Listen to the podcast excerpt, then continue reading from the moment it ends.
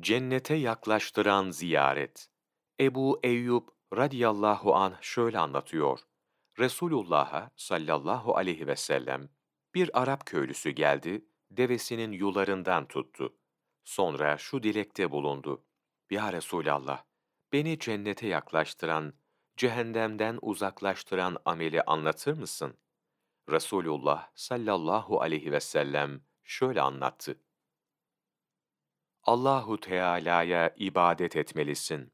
Ona hiçbir şeyi ortak koşmamalısın. Namazını kılmalı, zekatını da vermelisin. Akrabanı ziyaret etmelisin. Abdullah bin Ebi Effa radıyallahu anh anlatıyor.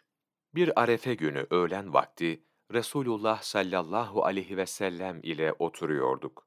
Resulullah aniden şöyle buyurdu. Akraba ziyaretini kesen kimse benimle oturmasın. Bizden ayrılıp gitsin. Birisi hariç hiç kimse kalmadı. O da halkanın ta ötesinde oturuyordu. Az zaman sonra dönüp geldi. Geldikten sonra Resulullah ona şöyle sordu.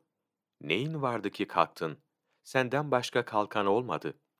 Şöyle anlattı. Ya Resulallah sallallahu aleyhi ve sellem. Sözünü duyunca kalkıp gittim. Bana gelip gitmeyen bir teyzem vardı, onun ziyaretine gittim. Beni gören teyzem şöyle dedi. Seni buraya getiren neydi? Adetin olmadığı halde niçin geldin? deyince emrini bildirdim. Benim için Allahu Teala'dan bağış talebinde bulundu. Ben de onun bağışlanmasını istedim. Resulullah sallallahu aleyhi ve sellem şöyle buyurdu. İyi etmişsin, otur.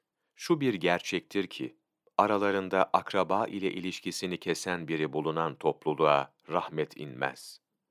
Ritat radıyallahu anh şöyle rivayet etti. Resulullah'a sallallahu aleyhi ve sellem biri geldi şöyle dedi. Benim akrabalarım var. Kendilerine gidiyorum ama onlar bana gelmiyorlar. Bana haksızlık ediyorlar, affediyorum.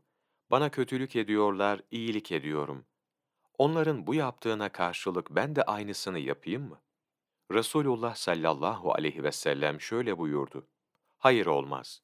Onlara karşılık aynısını yaparsan, onların ettiğine ortak olursun.